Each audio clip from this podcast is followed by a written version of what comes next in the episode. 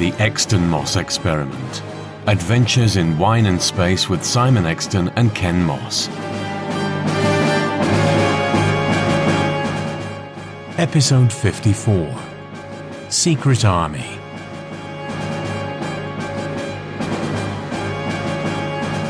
Hello, boys and girls, and a very warm welcome to the Exton Moss Experiment. I'm Ken Moss. I'm Simon Exton. Today we're going to be looking at something you've been after doing for ages. I have. It's a wonderful, wonderful BBC show from the late 1970s called Secret Army. A Second World War story. A group of Belgians who operate a rescue operation for downed British airmen. It's not part of the actual resistance, but they help airmen get away down to to Spain or across the Channel so that they can get back to fighting in the war. It's very well remembered, very well renowned. It was the basis for the long running sitcom Allo Allo, Oh, which actually ran for an awful lot longer than Secret Army itself. Secret Army ran for three years. And quite nicely, the, the final season is the last part of the war, so it's as Belgium is being liberated. right. Oh, so it, it's rounded off. It didn't just end. It was No, it doesn't. Ju- well, it does just end, but it ends at the end of the war. Right, yeah. And then there was a sequel set a number of years later with the main villain in this, uh, an SS officer called Kessler, who gets his own season spin off uh, set 30 years or so after Secret Army, so contemporary at the time right. Yeah. um, involving a kind of organisations that Simon Wiesenthal had um, in tracking down escaped Nazi war criminals. That's a very different series. It's a very good series, Yeah. and that's something that we could come on to in a bit. But we're going to be looking at the original Secret Army, and because of that, we have a special tonic screwdriver. I will get it out and uh, whip the top off the bottle.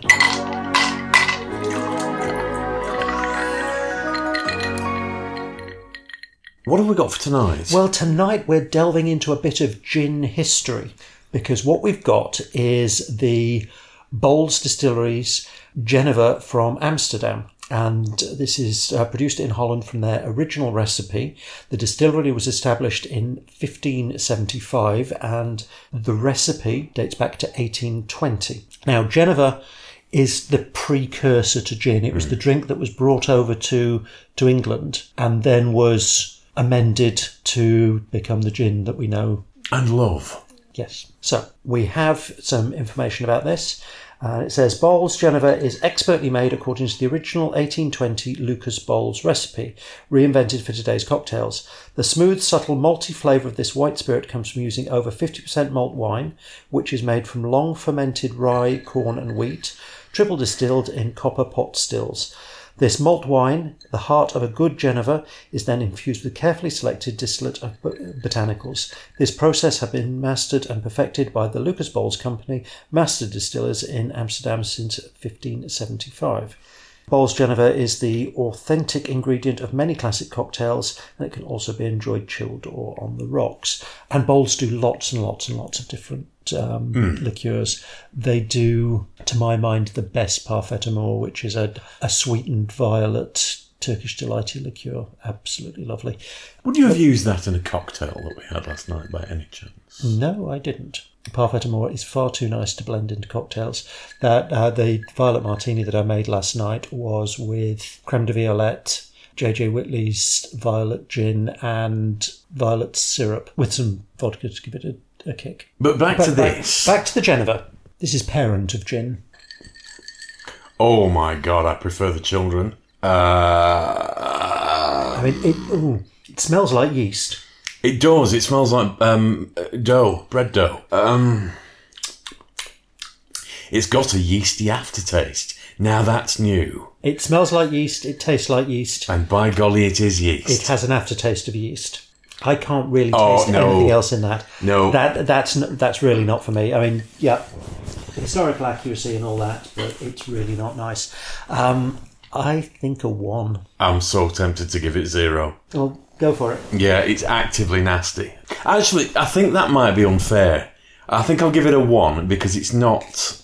It doesn't taste that way because they've not put any effort in. It tastes that way, but it's just not very nice. But yeah, do not drink this, boys and girls. I, uh, I can't imagine anyone really, really enjoying that. No, that's not very nice. Oh, God. Would you like something nice to have with it? I think so, yeah. So, shall we do a second tonic screwdriver? Uh, now, a second squeeze of the tonic screwdriver has um, uh, made me revise down my score. While we've just been in the kitchen mixing, the Geneva has given me an instant headache and bad palpitations. Now, it, neither of these things are anything that I'm usually afflicted by. I'm revising that score down to a zero. That's Tobermory level bad, that, if not a bit worse. Okay, so having tried and failed with the with the Dutch, we are now going to swing to the other side of Belgium for a French gin, and this is um, made in Chamonix in the uh, French Alps at 4,810 meters. It is altitude alpine dry gin, and the info bollocks says the ascent to the summit of Mont Blanc inspired this, the pinnacle of gins created with mountain botanicals and high spirited joie de vivre. 43%, so it's got a decent kick to it. That's all it says, and it's actually in a very nice bottle as well, with a, a little mountainscape and a couple of silhouettes of mountain climbers standing on a hill. So, what do we think? Infinitely better, uh, but it couldn't be any worse. That's, That's really smooth. again, the vaguest hint of a bitter aftertaste. Actually, the longer you leave it, the bitterer the aftertaste get. That's weird. That is new. I can't say there's anything to distinguish that from. Your bog standard gin. Yeah. It's all right. It's nice and smooth. There's nothing that particularly leaps out and grabs you by, by the throat, either unpleasantly or pleasantly, in terms of specific uh, botanicals. But what there is is well blended. Hmm. Um, doesn't leave any nasty bitter aftertaste. It does have bitterness in the gin itself, but that's no bad thing. It's just a little bit too far on the bitter side for me. Oh. Um, Whereas I, I think this is smooth, easy to drink. I don't think it's anything special. Hmm. This is a four from me. I'm going to give it a two. There's nothing especially wrong with it. And as Simon's just said, it is very smooth and, and well made, really, but uh, it's just not to my palate. So if you like your gins sharp, this will be one for you. But uh, for those of us that like them maybe a little bit sweeter and flavoured, it's yeah probably not one that you'll go back to. Uh, I wouldn't say no thank you to a, to another one of these, but if there's an offer of something with a bit more personality to it, I would probably go for that. But what it does, it does nicely. And with that, it's time to descend into the bowels of Podcasting House to open up the Black Archive. Okay, well, get Spaff to open the door then. He probably won't come down because he's eh. recovering from the effects of the Geneva. But ah, Poor Spaff, I've never seen him so quiet.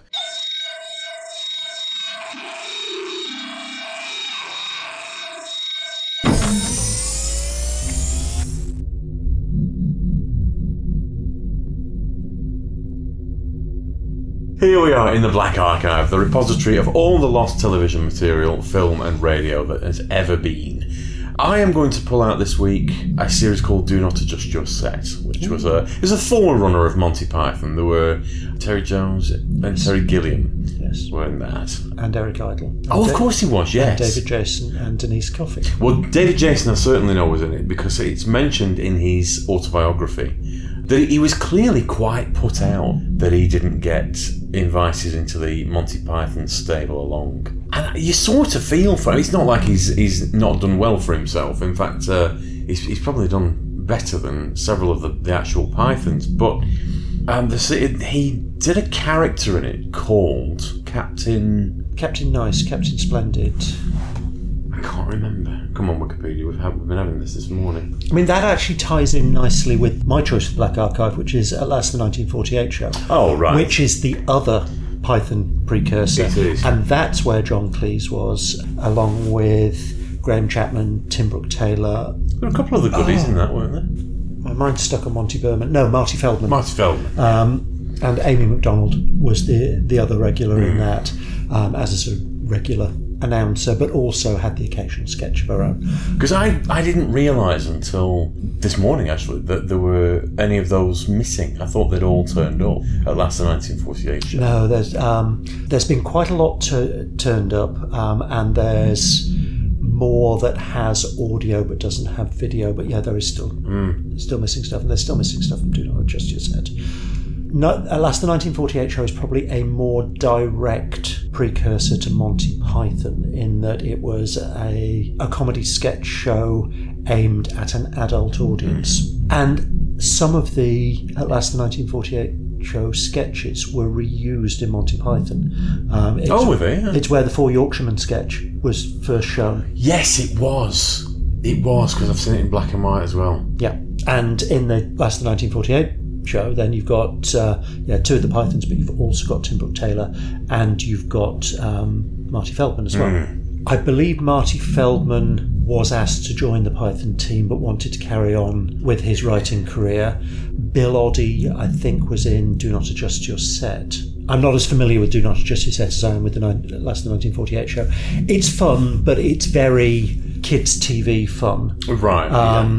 Their regular band was the Bonzo Dog Doodah Band, That's right. Yes, that's right. um, and they are just 1960s era bonkers. There, there's one particular one that that survives that, of them doing the Monster Mash, um, and the the saxos- saxophonist is wearing a dress and on roller skates, and they the, the the singer is dressed up as Frankenstein, and it, it's just all a bit weird, but very entertainingly weird. And from that that stable, you uh, you spun off both Monty Python and the goodies. the goodies. And occasionally, I don't know whether it happened in Monty Python, it certainly happened in the goodies, where you had a cameo from one of the Python team. Oh, did they? Yeah, I, I remember um, there's a, a genie's lamp, and the genie that come that comes out of it and is seen in the steam is John Cleese. And at the end of his little spiel, he turns around and looks at them and just says, "Kids show." It was all BBC stuff. Apparently, they were they were all still good friends. I believe that um, the Python team sort of contributed creatively to the the goodies, whether or not they were they were credited. Um, the same the other way around because they would all meet up as mates and chat about what's funny and what wasn't, and they were they were both anarchic in different ways.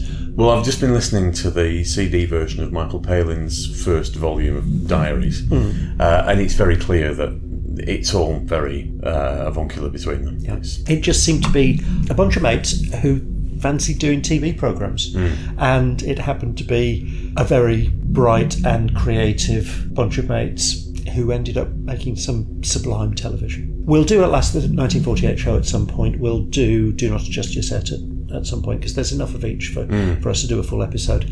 We'll, we'll do some Python because I'm.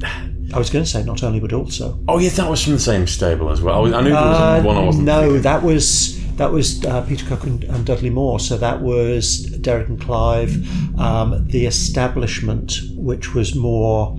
Uh, Anthony Newley, Peter Cook, Dudley Moore, Anna, uh, the establishment was a um, was a nightclub in Soho in the sixties. Annika Wills was one of the regulars there, Right. And she talks about it a lot in her autobiography. Spike Milligan was involved in that.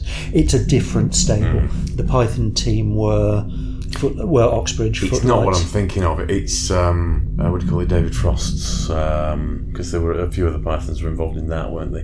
That was the, it was it that was. The- it, was you mean? I'm sorry. I'll read that again. That was oh, was it the Frost Report? Frost Report was on television. Um, I'm sorry. I'll read that again. Was on radio and was David Frost with John Cleese. Who else? Uh, Tim Brooke Taylor was in that. Bill Oddie was in that. Jo Kendall. I'm not familiar enough to disagree or, or agree. Anyway, it will, I, I haven't listened to them in, in age. I really must be, uh, because they are wonderful.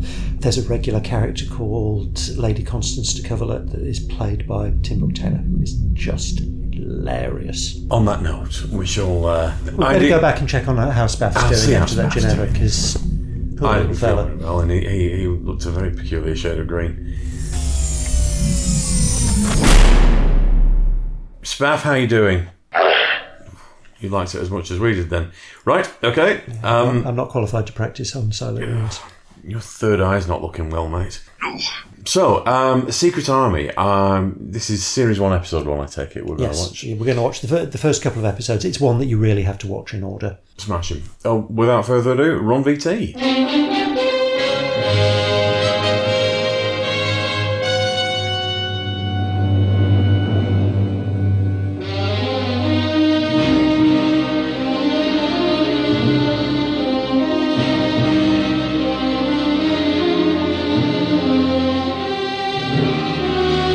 Well, that was the first episode of Secret Army from 1977.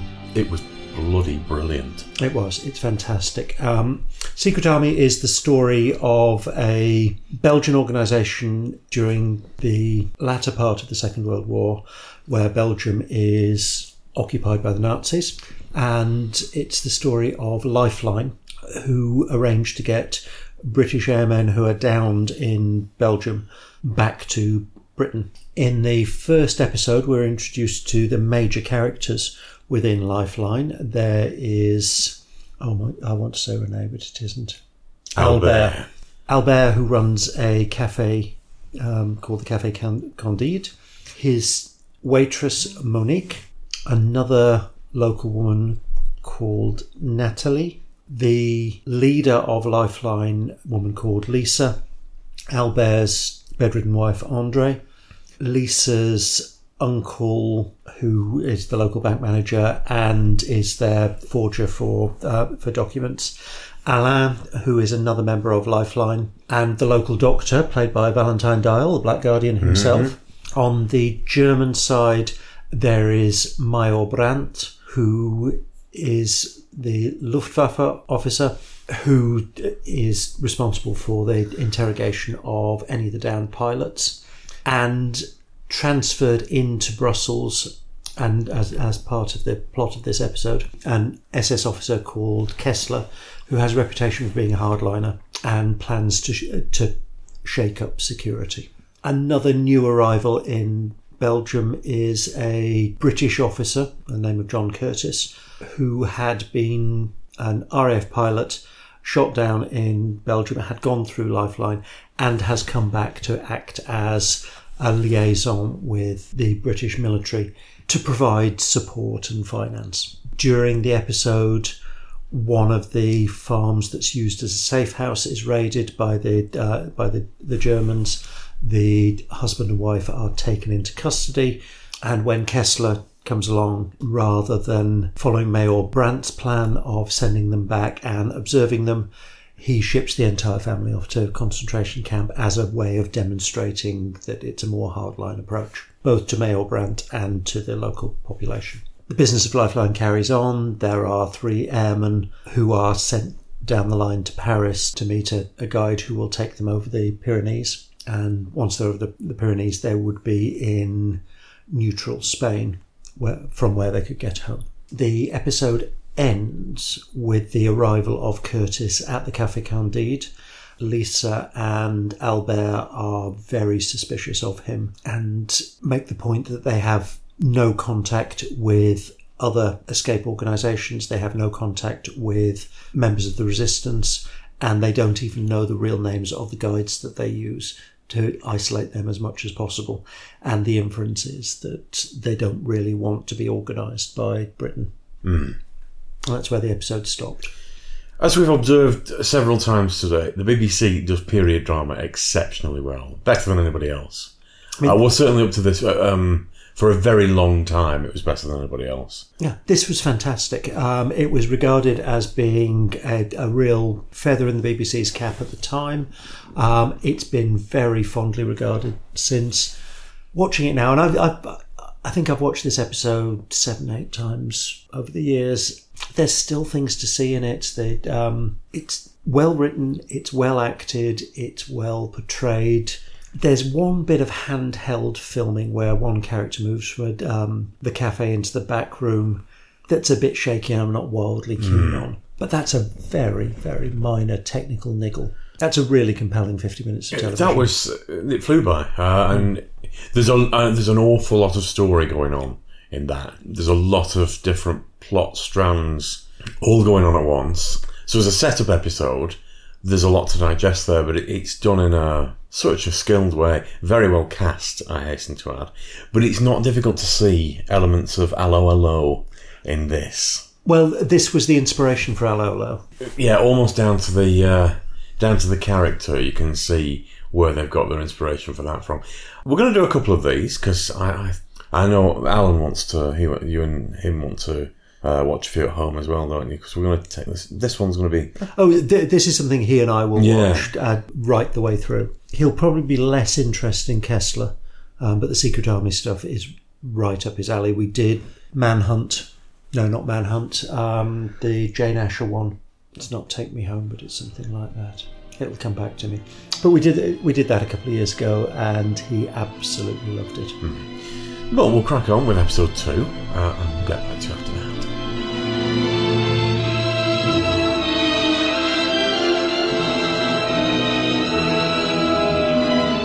Well, we've just watched the second episode, Sergeant on the Run, and the plot of which is Lifeline has realistically more airmen to help evacuate than they can comfortably manage, and they're having to rush them through quickly.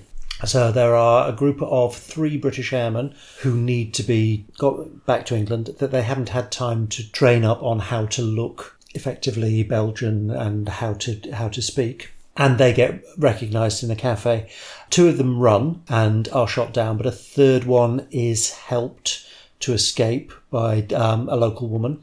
He wanders around Brussels for a while and is eventually captured, is interrogated, and during his interrogation is able to escape. He's not able to get out of the German headquarters, but he's able to get get to a stairwell, which he jumps down, intending to kill himself, so he can't give information away during interrogation.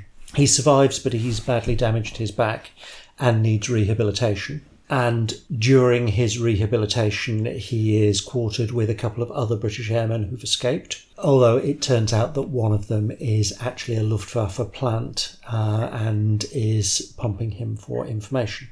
During one of the visits to the the specialist that he attends, he's able to show that he can walk on on crutches, and the the specialist says, "Oh well, you you can obviously walk for a bit." distracts his guards, and Sergeant Walker is able to escape.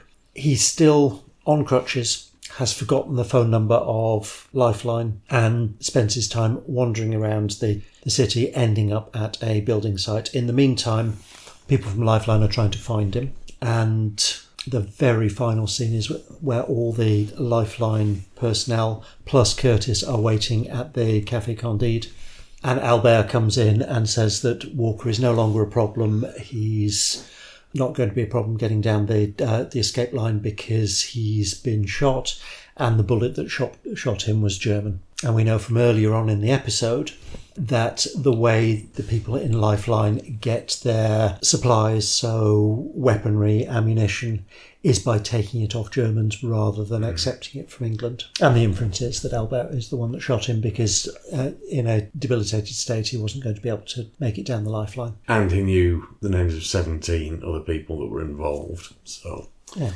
A little bit grim, it was bloody grim. But on. incredibly well done. Oh, I'm captivated by this. I mean, they clearly spent a lot of money on it. You said it's a co production. Yes, uh, between BBC and uh, the um, Belgian television. And much of it is filmed in Brussels. It's got a very rich feel to it, but there's not an ounce of fat on it. There's no padding. There's no no wasted scenes. Nothing that's in there that doesn't really need to be. The sense of uh, tension, I would say, pervades well the two that we've seen. Yeah, and, and that is consistent throughout. Yeah. There, it doesn't have a bad episode. I'm terribly impressed. Yeah, it is a fantastic piece of television. It comes across as very realistic. Um, there is a large ensemble cast, not one of which is badly portrayed or a wasted character. They all have their their roles and their importance. Uh, in terms of who alumni, I don't think we've done that yet.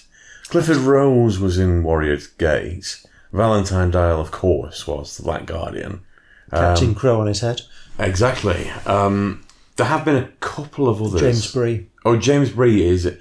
Who is it? Which one's he? He was Mawdryn Undead, wasn't he? No, James Bree was Trial of a Time Lord. He was the keeper of the Matrix. But um, Which is the one who was Mawdryn Undead. uh, Valentine Dyall, of course. But I think Doctor Runciman was in it. Yeah, I think so. Of the main cast, I think the only one who's a Who alumnus, apart from Valentine Dyall, is Christopher Neame, who was Skagra. Of course, Shada. Skagra, yeah. Um, but yeah, I'm I'm very much enjoying this. Um, Yes, we've been talking about doing it, doing it for ages. Really, really good and consistently good throughout the the series.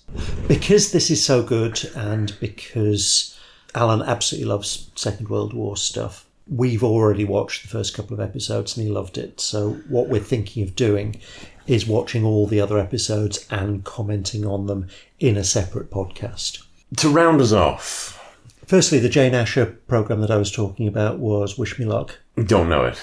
Extremely good. It's set in France and it does involve the uh, the resistance. I mean, the, the nice thing about this is that you think it's going to be Second World War resistance, and it and they are very clear that it isn't, and they're very clear that they're separate resistance.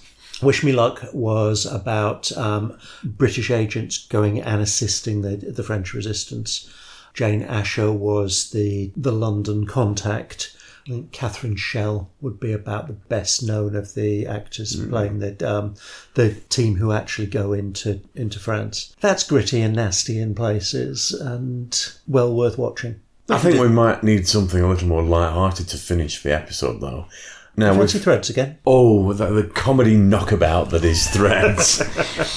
I was thinking more. How about the first episode of Allo Allo? Oh, what an excellent idea! Because the bar looks almost exactly the same as the bar in Allo Allo. The, there's the the back room. The um, okay, I know Michelle from the Resistance in uh, in Allo Allo is part of the Resistance, but she is dressed exactly the same as Yeah. Jan Francis's character in this.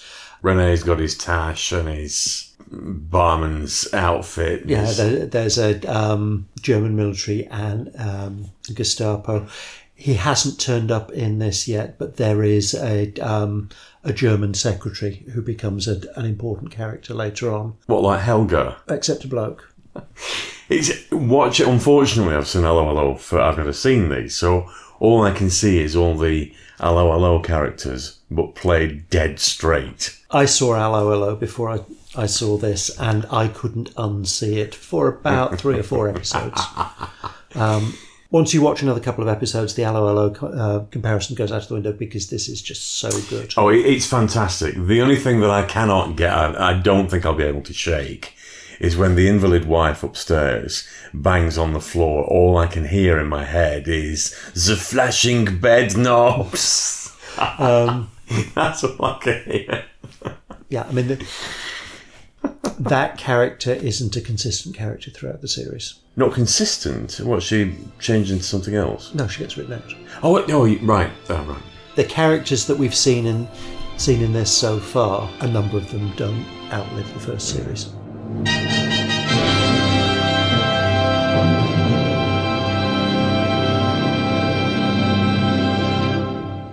I don't think I need any more grim. We've had two hours of it. Let's have half an hour of non-grim. Yes, let me let me find Hello Hello for you. While I'm doing that, you could explain what Hello Hello is. I could. Um, Hello Hello was uh, quite a long-running sitcom uh, on the BBC from the mid '80s to I think the mid '90s. It finished. Uh, it was a Saturday night thing, half an hour. uh, Basically, a Second World War pastiche of Secret Army, set in a, a cafe in France. The owner of the cafe, Rene Artois, was he was assisting the resistance who frequently met in the cafe and in his back room. The local German officers used to come into the cafe all the time. And it was a little bit sort of the cafe owner, everyone in the cafe would assist the German officers in order to assist the resistance. It was all very cleverly done. And there were several plot strands running through it. One of them, I seem to remember, revolved around a painting for quite a long time that was hidden inside a sausage The Fallen Madonna with the big boobies. by Van Klomp. There was the Gatto in the Chateau. That ran for a little while. Um, there were two English airmen in it, Carstairs and Fairfax. And they were, I think they were in the whole run. They didn't really seem to be making much of an effort to get back home. An English police officer, the joke of which was that he couldn't speak French. So it came out in this pigeon pidgin English with the, all the vowels um, transposed. The old mother-in-law bedridden upstairs with the communications radio underneath, and whenever anybody wanted to get in touch, her bed knobs used to flash, and the whole bed used to lift up. So it was very silly, but quite funny. And if Simon can find it in his colossal archive, we will be watching the first one.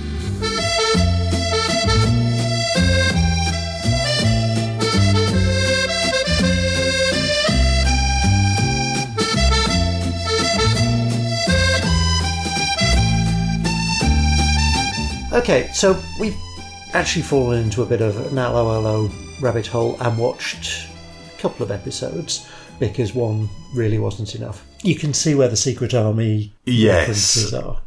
Uh, I mean, Herr Flick is the um, um, Kessler. Kessler character, and you've got the rather fey, sort of more kindly officer. What's his name? The the tall, thin one in Secret Army. Tall thin one is Major Brandt, That's the one.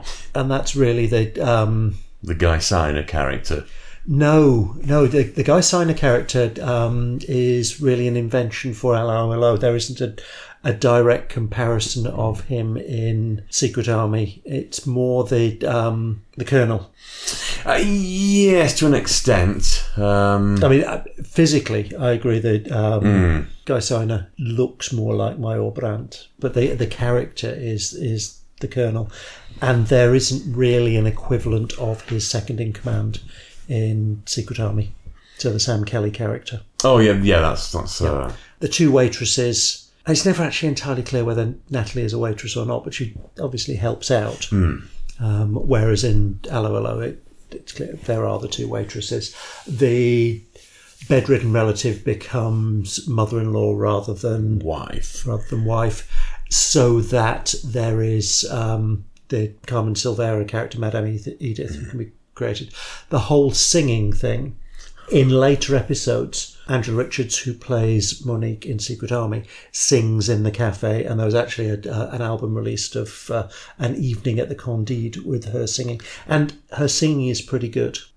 That's taking tie-in media quite seriously. It's not the, the only example, but uh, Well, there, there were songs that were specifically written for Secret Army. right. and there is a secretary who comes along in later episodes of Secret Army. Because bear in mind, by the time Allo Allo started, Secret Army had finished its run. It had a pilot episode in 82, and then it started its full run in 84 and went through to 92. I mean, it was staple Saturday night viewing this. Yes. I think for the whole run, just because as a family we're all sat together at precisely the time this was on. I don't think my parents were just watching it. I do think that they actively enjoyed it. I remember I enjoyed it at the time, and but it was by the very end. You were sort of getting the same episode over and over. I think there were the nine series all in all, nine or ten. And then there were a couple of reunion specials. Uh, Yeah, I know there was a stage version, and uh, I think uh, I don't know whether it was an actual episode, but they certainly had a reunion. It, um, so it, it fell back on the tried and tested for laughs catchphrase. And actually, I I remember, oh, it would have been mid 90s, so not long after Allo Allo finished, going to a. I, I saw Vicky Michelle playing something on stage. And it was something quite serious. Wouldn't have been a Shakespeare because I wasn't into Shakespeare at that point. It might, might have been Agatha Christie or something, but she put in an absolutely spellbinding mm. performance. She's not really given anything much to exercise her acting chops on this, but when she does, she's really got the goods to do it. Yeah, very reminiscent of Elvira, uh, Vicky Michelle in this. Just to me, that sort of you couple of points you were focusing on. There were. Uh, but uh, you can pick pretty much any episode of Allo Allo throughout its entire run. You know what you're going to get. It's, they they all blend into one. There's no. We watched the whole run, um, Alan and I, and we couldn't do more than two episodes at a time because it was just getting very samey. But they were incredibly entertaining. Yeah. But like like all television of the time, they weren't meant to be watched back. In fact, there's very little television of this. I know now they um, they quite deliberately put entire series online to binge watch. They are designed for back to back watching. In these days, there were weekly episodes. Yeah, and thing uh, adaptations um, were tended to be reviewable. So things like I Claudius and the um, the John le Carre's, things like that, you can watch back to back. I mean, I Claudius is a, a long swathe of television. It is absolutely brilliant, but I think it's ten episodes or something. I don't. I've never seen it. I know. I know. it's I know. fantastic. Right, that has to go on the list. The one that I'd love us to do actually, because I haven't seen it now for oh best part of twenty years. Brideshead Revisited. I don't know whether that's your sort of thing or not. That bored the crap out of me. Yeah, frankly. Um, you see, I'm not. I'm not Downton Abbey or, or anything. Um, which is a bit weird because I love things like the Terence Rattigans that we've done. Yeah, but Terence Rattigan. It's not a series. No, and they're- they're they're always one-off plays, and because we did separate, Separate tables, tables. didn't we? Um, and French Without Tears is great. or we could do some Noel Coward. The Vortex is wonderful. I, I'm It's not not cheery. intimately familiar with Coward. Apart from, I mean, of uh, Hay Fever. I was actually in Hay Fever. I could take it or leave it. I know you've actually lent me the box set of Noel Coward radio plays, um, which I did mean to listen to over summer. It's not happened. As a person, Noel Coward's one of those very interesting people. We are segueing quite a long We way. are, yes. So to drag it right back, hello, hello, fun and fluff, and pick one at random. You probably enjoy it. Secret Secret Army. Army. Not fluffy. Incredibly well done. Do not pick one at random. If you fancy watching it, start from the beginning. Yeah. because you even picking an episode fifth or sixth in the the first season will spoil the previous ones. Hmm. Well, I, I'm I'm very very impressed with that. That's one of the best things we've ever watched.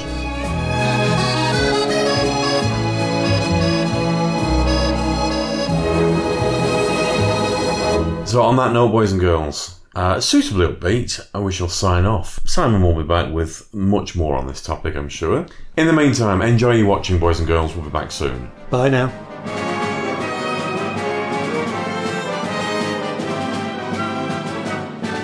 The Exton Moss experiment featured Simon Exton and Ken Moss, and the title music was performed by the BBC Symphony Orchestra.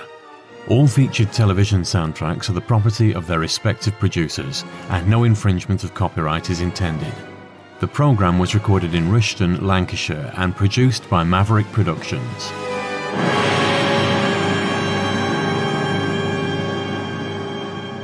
For more information, please visit our website at extonmossexperiment.blogspot.com or find us on Facebook.